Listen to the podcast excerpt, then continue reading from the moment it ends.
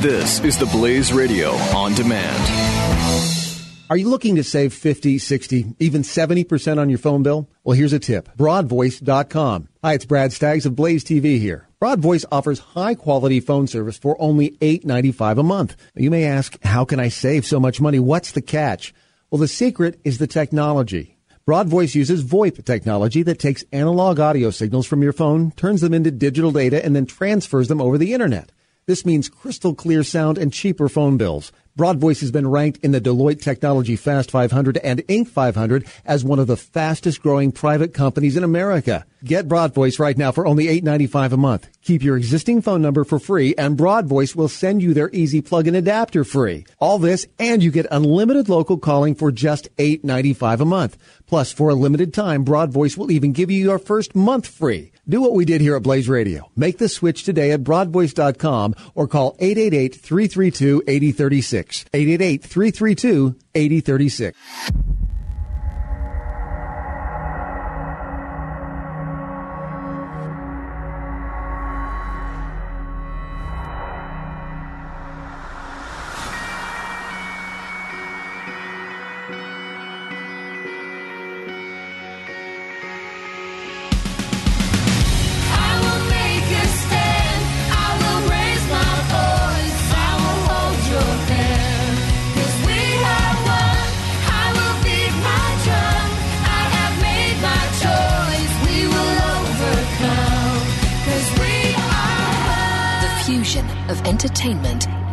Enlightenment. This is the Glenn Beck Program. Welcome to the Glenn Beck Program. I'm John Cardillo, sitting in for Glenn. Give us a call, 888 727 Beck, 888 727 B E C K. You can also follow me on Twitter at John Cardillo. We're going to be live tweeting some of the more interesting segments of the show today. Sitting with me is Tiffany Gabbay, my executive producer, co-host. And uh, I want to tell you a little bit about me because many of you are just tuning in. You might not have tuned in for the last uh, the last hour, or you may just be tuning in for the first time. I was also here yesterday, but uh, you might have been still on your Christmas break yesterday. And uh, my background was law enforcement and business, with uh, with a strong foothold in the legislative arena during both. And I was the guy that was being called on shows like Glenn's to give my subject matter expertise, do analysis, realized our country was in a bit of a, a bad place, and decided to take the message to the public full time. So I host a radio show down in Florida. I've got a pretty strong presence on Twitter. I, I write for various sites, and uh, decided to share some of my expertise, some of my experiences with all of you. And and really, we live in a world where that couldn't be timely. That fusion of my law enforcement experience and uh, my time as one of those evil donor class guys with my business, seeing how, after testifying to, geez, 15, 20 legislatures, state legislatures, uh, uh the U.S. Congress, U.S. Senate committees, I sat on, a, on an internet safety uh, and security task force convened at a Harvard Law School. I saw how policy is made and, and really how laborious the process is. And, and, and it concerned me because we live in a pretty dangerous world. And one of the things that scares me these days, one of the things that, that keeps me awake, we talked about this yesterday. I had a friend of mine on the show here uh, who was the chief of intelligence of NYPD, really a world expert on terror. And we were talking about the things that keep us up at night. And the things that keep me awake at night are low tech, asymmetrical attacks. And in simple speak, what that means are three guys in a room, three jihadists in a room, planning the mass shooting in a mall or planning the, the, the planting of a pressure cooker bomb at the Boston Marathon or another marathon or uh, under the Rockefeller Center Christmas tree or uh, Times Square at New Year's Eve. Because those kinds of attacks are the ones that are nearly impossible to interdict. They're the ones that are nearly impossible to uncover before they happen. There is no chatter. It's a couple of guys in a room who know each other for 20 years. They know that, that each other are not FBI informants or police informants. They know they're not wearing wires. They don't have to use any kind of electronic communication device. They can simply go to the local Starbucks and plan this attack. And it's low tech. You can go to any hardware store, any homeware, houseware store, and buy the, the implements you need to do this.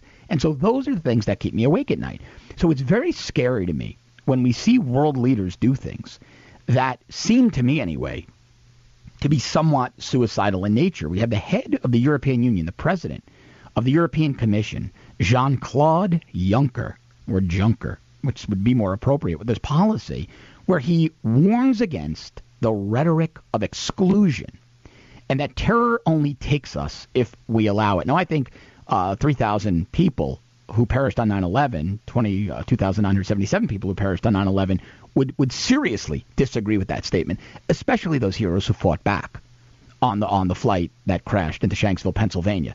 They would take great exception to that. I think the 343 New York City firefighters who perished rushing back into those buildings after saving thousands of lives, well, they would really take exception. I know it offends me as a former NYPD guy uh, it, uh, it's a reprehensible statement. It's a terrible statement. But but this guy Juncker over in in the EU feels that if you open your borders and allow refugees in, that somehow helps you fight terror. Now that was bad enough until Prince Charles, who by the way, whose sons have have done an exceptional job in the war on terror. Prince Harry was out there on the front lines. Prince William is a helicopter pilot rescuing people. So for Prince Charles to say what he said really, really offended me, and I know it offended many others. If you haven't heard it, this is what Prince Charles said. And we might also remember that when the Prophet Muhammad migrated from Mecca to Medina, he did so because he too was seeking the freedom for himself and his followers to worship. And what he, what he was really saying was that we should remember the Prophet Muhammad on Christmas. Now, it seems innocuous, but it isn't because groups like ISIS and Al Qaeda, they thrive on, they look for, they feed off of weakness. It's their energy. Weakness is their is their gasoline. It's their battery power. Fear, they're terrorists. They exist to terrorize. So they don't listen to Prince Charles, the ceremonial heir apparent of England. They don't listen to him and say, "Well, he's open-minded. Let's give the guy a break." They say that's a mark. That's a victim. Let's go get him. They're like, terrorists are no different than any other street thug I locked up when I was a cop in the Bronx.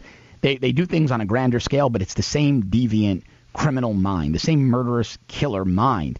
For him to say this really sends a terrible, but but more importantly, a dangerous message to Al Qaeda, to ISIS, to Boko Haram, to Al Shabaab.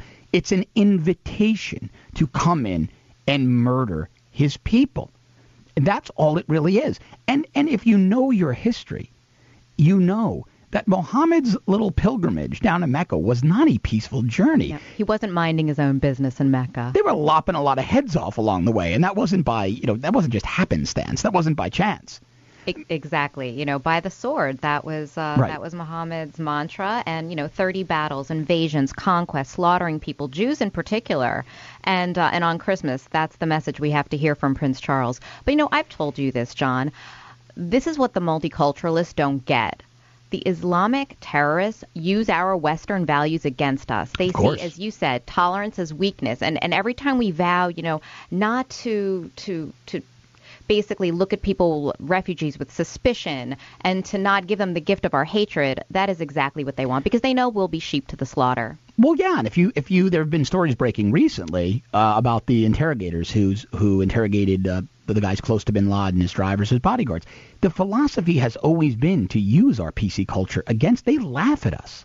They mock us, the terrorists. I, I interface with a lot of a lot of intelligence people, guys that were uh, CIA, DIA, that worked in NYPD intelligence, the federal agencies, and to a person, I mean, they are students of this, and, and most of these people, you know, I, think people have this this this conception of your CIA field officer, your your intelligence uh, agent, you know, whether they be FBI or NYPD, the cops, as just gun-toting gunslingers out there. These guys who grow beards and strap M4s on their chest. But my friends who worked in that world are top-tier academics. Harvard Law School, Fordham Law School, Georgetown, Cornell, Johns Hopkins. These are great minds. And one of the things they do, more than clean their weapons and gear up and train, the thing they probably do most is research, is academic research on the, the mind of the Islamic terrorists, on the history of Islam. Be, going out into the field probably accounts for 20% of what they do. 80% is that research, understanding the enemy. And they will tell you to a man, to a woman, that they use our politically correct open mindedness against us, they being the terrorists. They want us to silence people who say, well, maybe you, you should look at Islam. Maybe you should look at radical Islamists over, say, Catholics or Protestants or Mormons or Jews, because those groups aren't out there slaughtering wholesale. But when we dare do that, when we dare do that, we're Islamophobic, right? If you, we law enforcement around the country tells us if you see something, say something. But if you dare do, you're an, you're Islamophobic. Islamophobic. Oh, you're an Islamophobic, racist, bigot, xenophobic.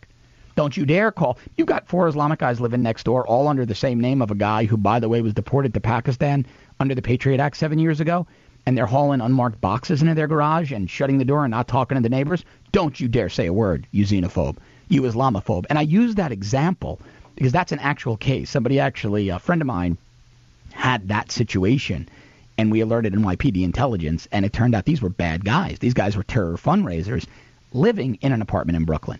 This is happening. And and one of the things that we've been we've been sold a false bill of goods by the Obama administration, a very false bill of goods. Well, two false bills of goods, one by the Obama administration, one by the left. One is that vetting of refugees from Middle Eastern Muslim nations, 34 nations of terror concerns can be done. The other is that profiling as a as a criminal justice tool is ineffective and a bad thing. Both of those are, are bad bills of good. Both of those are false narratives, and I'm going to tell you why when we come back. Stick around. You're with John Cardillo, the Glenn Beck Program. You're listening to the Glenn Beck Program. Mercury.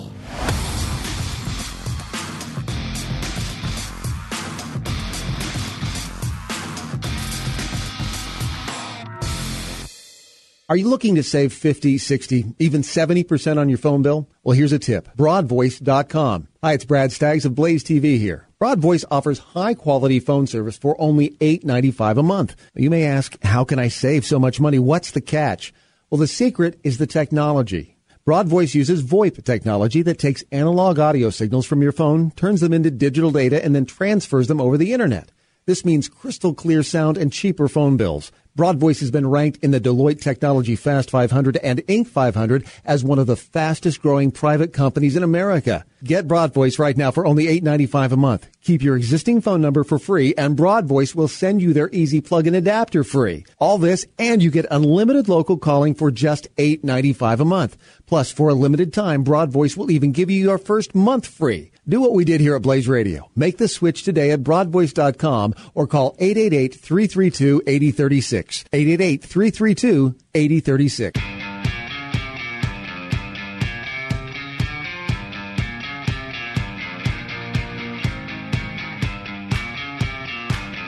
The Glenn Beck Program. Welcome back to the Glenn Beck program. I'm John Cardillo, sitting in for the vacationing Glenn Beck. I want to talk to you about two lies you have been sold over and over and over again by the Obama administration and, and Democrats on the whole, progressives on the whole. You've been sold these lies by Barack Obama himself, by his his deputies, by his secretaries, by his his uh, appointees, the heads of his departments. You've been sold this lie even harder by the mainstream media. Lie number one lie number one is that we can vet the refugees and, and those who even uh, aren't even established refugees from 34 nations of terror concern around the world coming into the United States, whether uh, be, be whether they be official refugees or they pour across the southern border. Some estimates. I spoke to a, a senior person in, in ICE, Immigrations and Customs Enforcement, just the other day. Somebody I know personally they told me that they they uh, ICE estimates about 300,000 people have come across the southern border from 34 nations of terror concern. Now, if you speak to, if you listen to the mainstream media, if you listen to CNN or you hear Josh Earnest putting uh, something out of the White House, you think that the vetting of a refugee is simple, that it's the same as vetting an American. Well, at the top of the hour, I said that after law enforcement, I was in business, and this is really uh, pertinent because my business was vetting. We were we were uh, vetting and finding uh, pedophiles, sexual predators, uh, violent criminals, and terror fundraisers and, and, and within large online communities. I bought tons of data. I attended seminars with the FBI, the U.S. Marshals, at, at, at various police academies around the country. I, I interfaced with Interpol, uh, the National Center for Missing and Exploited Children. I was trained by, I conducted trainings at these places. And I learned more about vetting than most other people. I was invited to sit on a task force uh, convened at a Harvard Law School by all 50 attorneys general to give my subject matter expertise and to learn. And when I hear Barack Obama say you can vet refugees, it is infuriating. So I spoke to a, a very, very close friend of mine, spent 11 years in CIA, And he laughs at this. And he says, You know the way we vetted people in the Middle East? He said, When I was deployed, and he's only been out of the field about three and a half years. He said, We would drive to a village, say it's Syria. We would, we would have a target or, or somebody that we were looking at. We needed to vet him. We would drive to some village and we would say, Hey, this is Ahmed. He said his dad's name is Muhammad. He was born around 1979, and he said he was born in this village about 20 miles southwest of Damascus. And some tribal elder would say, yay or nay. They'd say, ah, yeah, you know, could be. That's an old picture. It might be the kid. Maybe not. I don't know. Yep, yep, I think that's him. That's probably him. And I know this sounds like I'm being a bit cavalier and I'm glossing over it. But if you want to be intellectually honest and you talk to the field operators, that's about as good as vetting gets. What the Obama administration has done is they've taken one component, one component of refugee, those that have helped our people, our our troops, our intelligence operatives in the Middle East, people that were known to us, people that were known to be loyal, people who we were able to vet because they interfaced with our personnel for five, six, seven years. So we had a bit of a history on them and they had some documentation. Well, yeah, to a certain extent, we can vet them. See, here in the U.S., it's different. Every adult in the U.S., me sitting here behind the mic, Tiffany Gabbay sitting here with me in studio, all of you listening, we have tremendous paper trails on us. If you've ever registered a vehicle, insured a vehicle, if you pay an electric bill, if you have a mortgage, if you have uh, a credit card, we have tremendous paper trails on us. Any of the big data aggregators could easily generate within a split second, literally in real time, a second, second and a half, about 17 to 20 pages on us, probably 100 pages if we want to uh, know friends of friends of friends based on address histories and connections. It's very easy to vet an American, and our, and our data laws make that possible. Try doing that in Canada or the UK or France or Germany. It's virtually non existent. We tried with my business. We tried to vet bad guys from around the world. The data privacy laws make it very difficult. Then you get to the third world in terms of, of infrastructure, technology infrastructure in the Middle East and Latin America. You can't do it because the data simply doesn't exist. There are no historical repositories of records. So this data doesn't exist. Vetting cannot be done. It's all on the honor system. And color me crazy, but I don't want to trust a potential terrorist. I don't want to take their word for it. And so, what do you do if you're going to let these people in? Well, that's a perfect segue into the second lie you've been sold the lie that profiling and monitoring is a bad thing. Now, profiling is only a bad thing when we talk about potential Muslim terrorists because law enforcement for years and I can speak to this personally. I'm Italian American. For years, the FBI, the New York City Police Department, Chicago Police Department, have been profiling Italian Americans when they go after La Cosa Nostra, the mob. They use Italian agents and Italian detectives that infiltrate Italian social clubs and businesses that are known to be mobbed up, private sanitation, etc. Nobody complains. In fact, there's a waiting list of guys like me, Italian guys in law enforcement, to get onto those details because they're prestigious. More importantly, it's good law enforcement. It's good investigation. It makes sense. We've done it with the Bloods and the Crips. We deploy black detectives and agents to infiltrate gangs like that. No one complains. Black communities don't complain. They know it's sound policing. We did it with Colombians and cocaine. We do it with Mexicans and the cartels. We do it with various Asian communities for the Asian gangs, the triads. But only when we want to deploy those same types of, of resources to investigate the Arab Muslim communities for potential terrorists within are we deemed xenophobic, racist, Islamophobic? We're taking away tremendous tools. And one of the best tools we've ever deployed against terror was what was uh, uh, uh, casually known, colloquially known as the Mosque CI, Confidential Informant Program, in the New York City Police Department. It worked very, very well, and it was not based on religion. The media lied to you. I'll tell you firsthand, as former NYPD, having a very good friend who was a supervisor on that program. The Mosque CI program was very simple and very effective. Every day, the NYPD Intelligence Division would go through arrest reports and look for the nation of origin of an individual, not their religion. You could have been a Catholic from Syria. They would have still come and spoken to you and potentially used you as a confidential informant. You might not have been in a mosque, but you still may have lived in a Muslim community as an Arab. They looked for your nation of origin. And oftentimes, this yielded highly actionable intelligence. And you were like any other confidential informant. If you were arrested on a minor charge, the district attorney's office would cut a deal with you to reduce or dismiss that charge in return for your testimony, for your help, for your you being eyes and ears on the ground. No civil rights were infringed upon. We do that every day with every other type of crime in law enforcement. We cultivate confidential informants every day. But only, only when we did it in the Muslim community was there an issue. And we, we essentially, and I say we, not we, the progressives, guys like Bill de Blasio in New York, guys like Barack Obama in the White House, wanted to take this highly effective tool, a tool that you know, luckily we don't know how many lives it saved because we don't want the bad guys knowing too much about how we do and, and, and what we do. But I can tell you, and what I can tell you comfortably without feeling I've divulged too much on air, is that lives were saved. And it was many more than one life that was saved because of these programs. Programs that are constitutionally sound. Because any wiretap that would go on pursuant to finding a good confidential informant still had to have a judge sign off, whether it be a FISA, the, the uh, Foreign Intelligence Surveillance uh, Court judge, or, or a regular federal judge, or a local judge. There was oversight. There was constitutionality. There was due process. And so please don't buy these lies. Push back on the politicians who sell you progressive narratives that put you and your family in danger. Because this is what I did for a living. These are the people I interface with. Refugees cannot be vetted. Profiling and monitoring is a very, very good thing that has saved countless lives. We're going to be talking more about this. You're with John Cardillo sitting in for Glenn, the Glenn Beck program.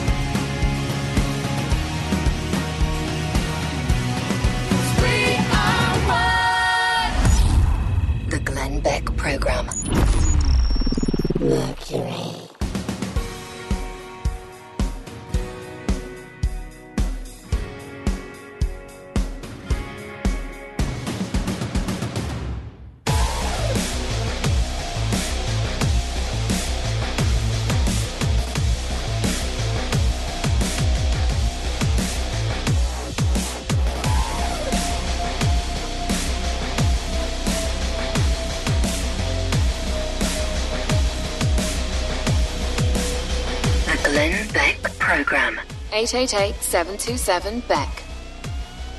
Welcome back to the Glenn Beck program. I'm John Cardillo, sitting in for the vacationing Glenn. Give us a call, 888-727-BECK. That's 888-727-B-E-C-K. And you can also follow me on Twitter, at John Cardillo. I'm going to be tweeting the real interesting stuff from the show today. So we've been talking this hour about terror and about some of the, the false narratives uh, you've been sold by the progressive left uh, with regards to vetting of refugees, in regards to profiling of bad guys, no matter who those bad guys are, whether they be Islamic terrorists or La Cosa Nostra, the Italian mob.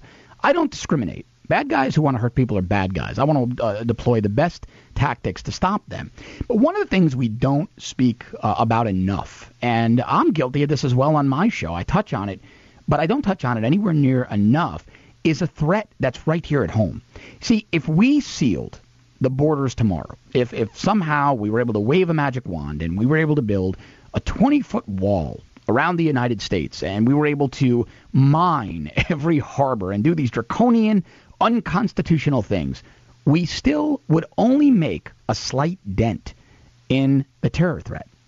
Now you're saying, Cardillo, you're out of your mind. What are you talking about? You sound like a crazy conspiracy theorist. Well, no, I'm not. Because one of the things you don't hear enough about are the radical converts in prisons. Remember, we've got a very large prison population in the United States.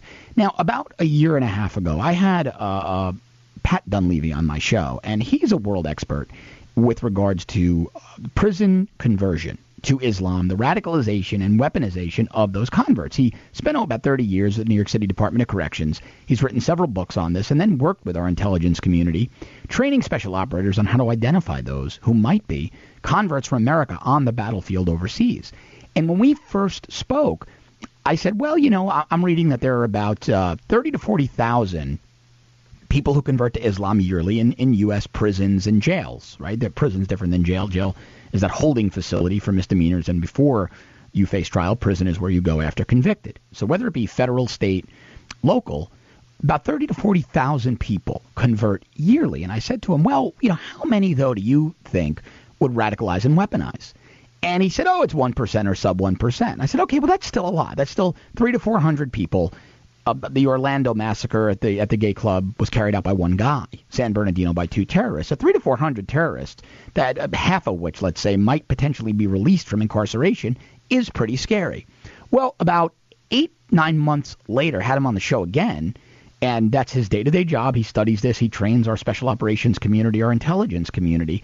I said, so Pat, is the number still hanging around 1%? He said, no, that number is creeping up to 10% with, with uh, the proliferation of ISIS's virtual caliphate and how well they're using social media and how they're spreading their message and going after a younger subset. And so now let's think about how terrifying this is, right? If tomorrow we were able to stop 100% of the immigration uh, to the U.S. from everybody, forget even those from the 34 nations of terror concerns, from everybody somebody that isn't in the U.S. as of right now never stepped foot into our nation.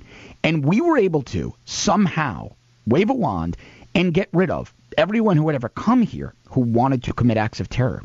We would still be converting in our prisons and jails yearly about 3,000 people with the potential to radicalize and weaponize against us. And again, I'm being conservative when I conservative when I say half will be released shortly after that. The number's a lot higher because we our jails are overcrowded and we tend to release prisoners long before they should be. And so we, we while while we're so focused on the refugee problem, we need to be we need to be diligent, we need to be vigilant. While we're focused on that, we also need to keep our eye on the ball here at home because if we don't do that, if we put ourselves in a position where we ignore the threat that's already here, where we don't put as much uh, money and time and training and resources into the intelligence component of finding out who these people are, what they're doing, and again, what does that require when they leave prison? Well, that's going to require profiling and monitoring. And like I spoke about a bit ago, the progressive left doesn't want to do that. So they know, they know full well that there is no mechanism right now to track these people once they leave the facilities. But one thing I found out about seven, eight months ago, and Tiffany, I don't know if you know this, uh, there's a uh, congressman in Tennessee, and I, I forget his name, and uh, I think maybe Fincher. I'm not sure if that's him. Uh, but, eh, but he uh, he had sponsored a bill. I don't know if it's Corker though. I think it's a Fincher something. I'll, I'll find that for you. He is sponsoring a bill to do something that I assumed was being done, and boy was I ignorant. And that is to vet clergy that come into prisons right now. Imams that are coming into prisons who are allowed to speak confidentially with inmates. They have the same confidential privileges as an attorney. They're not vetted. It doesn't matter if that imam preaches Islamic jihad, hellfire and brimstone night and day, calls for death to America, death to infidels. They can walk into a prison and speak unmonitored, unrecorded, uh, whether it be audio or video, to these prisoners. They're allowed to walk into that prison, radicalize and weaponize inmates. And think about inmates. They're already prone to violence. They already hate the government because the government incarcerated them, and they're predisposed to hate Americans that they've committed crimes upon. And we don't have one mechanism in place to vet these people.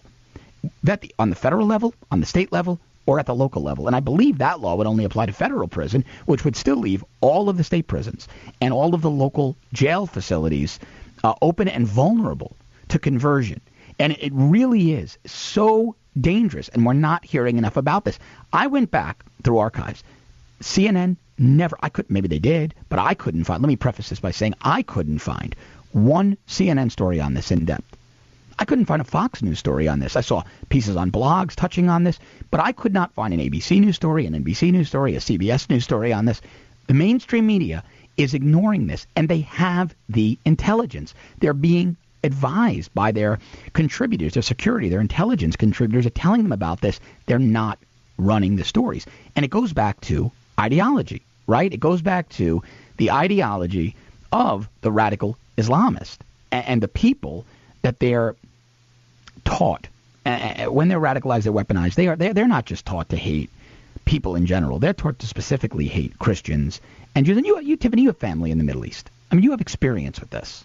Yeah, um, my family survived Islamic persecution in Iraq. I mean, they fled. They were forced to be refugees. Uh, my father fought in the Israeli War of Independence in 48. Um, so he fought them during a pogrom in Baghdad as a child, and then again in um, in 48 in Israel. And what a lot of Westerners don't understand is that this is truly systemic. Even if a minuscule portion of the world Muslim population will actually pull the trigger and become terrorists, the, the greater number actually harbor these very radical ideas that are rooted in the Quran. I mean, there are numerous Quranic verse, verses and hadiths that I could quote that talk about the subjugation um, and hatred for Jews and Christian, to a lesser extent Christians, but definitely Christians as well.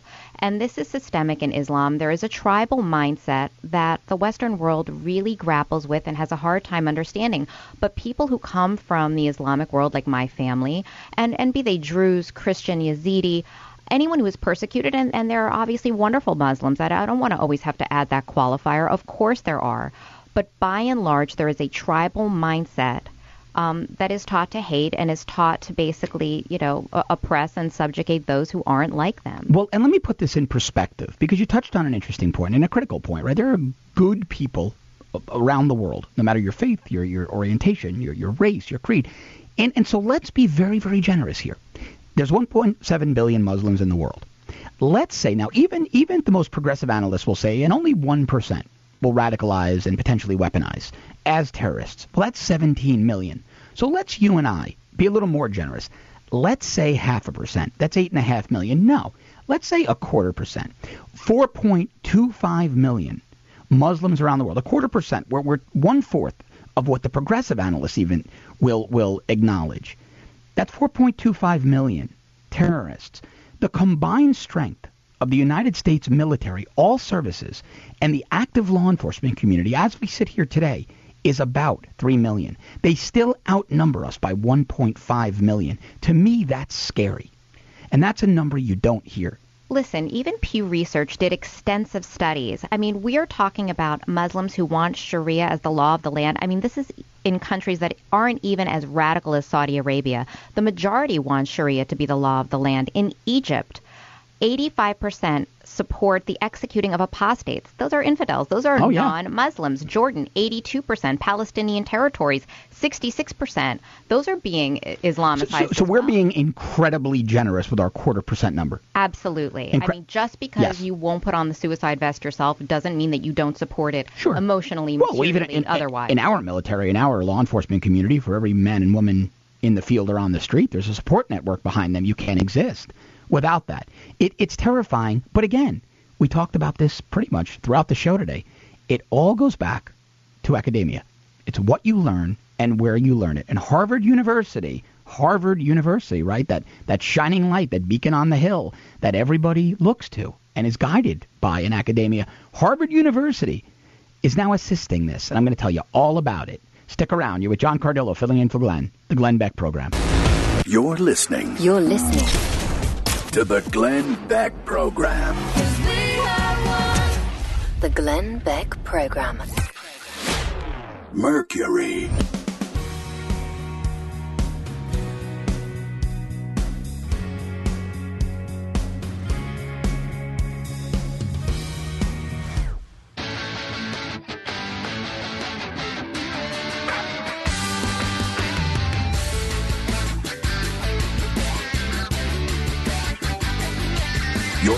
To the Glenn Beck Program.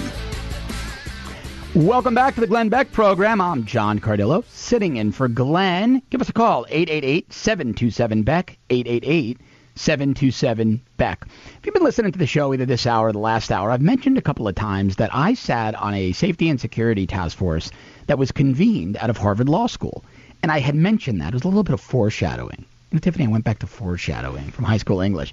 And it's because Harvard, for better or worse, tends to be the place that uh, academia, business, uh, many politicians look to for solutions on an issue. They tend to be a leader on, on many issues. And Harvard Law School really is, and whether, whether it's true or not, I don't know, but it seems to be, the, the premier law school in the world. I think many people would argue that if you're a Harvard Law graduate, you'll always make money. You'll always get a job. You'll always be given that, that level of respect that you might not be if you graduate from any program at any other university. So when Harvard University starts to legitimize Sharia law, we all need to wake up and take a long look at this. And, and, and they're doing that, aren't they? They're doing that. Harvard has an Islamic legal studies program. And what's very interesting, it is they have a fellowship as well, and it's listed under law and social change program. So again, it goes back to social change and social justice uh, because you know, Sharia law is so just. John. This is the part that I don't get, though. The people who run Harvard University are the most progressive people on the planet. Sharia law is everything they despise, and Sharia law despises them. Exactly. Listen, at Harvard, there are opportunities now for postdoctoral and faculty level scholars to conduct research on policies related to all aspects of Islamic law. Now, I want to give some examples of Sharia law. This basically says that if you engage in premarital sex, you have to receive 100 lashes. Adulterers are stoned. Obviously, there are harsh laws concerning punishments for homosexuality. Hands and feet are cut off for thieving. If you convert from Islam, you become a Christian. Again, that's punishable by death in some of the countries we talked about earlier. Yeah, so this this doesn't really comport with say transgenderism and criminal justice right, reform. Yeah, exactly. This, these, these two things are tend to live mutually exclusively of one another. But this is this is the thing. When it comes to the left, there is no intellectual consistency. It's so weird. I mean, that's the only word I can think of. Is just, this is just so bizarre to me. So weird. I know. I wonder how they're going to address people who actually attend those classes by their gender preferred pronouns like Z and Z. Right. Exactly. How are they going to address women taking those classes? Because I would assume that there aren't many Sharia female Sharia judges out there. No, I, yeah. I think that there's a shortage of those. You know, it just it blows my mind. It, it it blows my mind that Harvard would do this, and they really believe that they're enlightened and they're they're uh, that they're they're they're giving their students and their faculty such a wide range of topics from which to learn.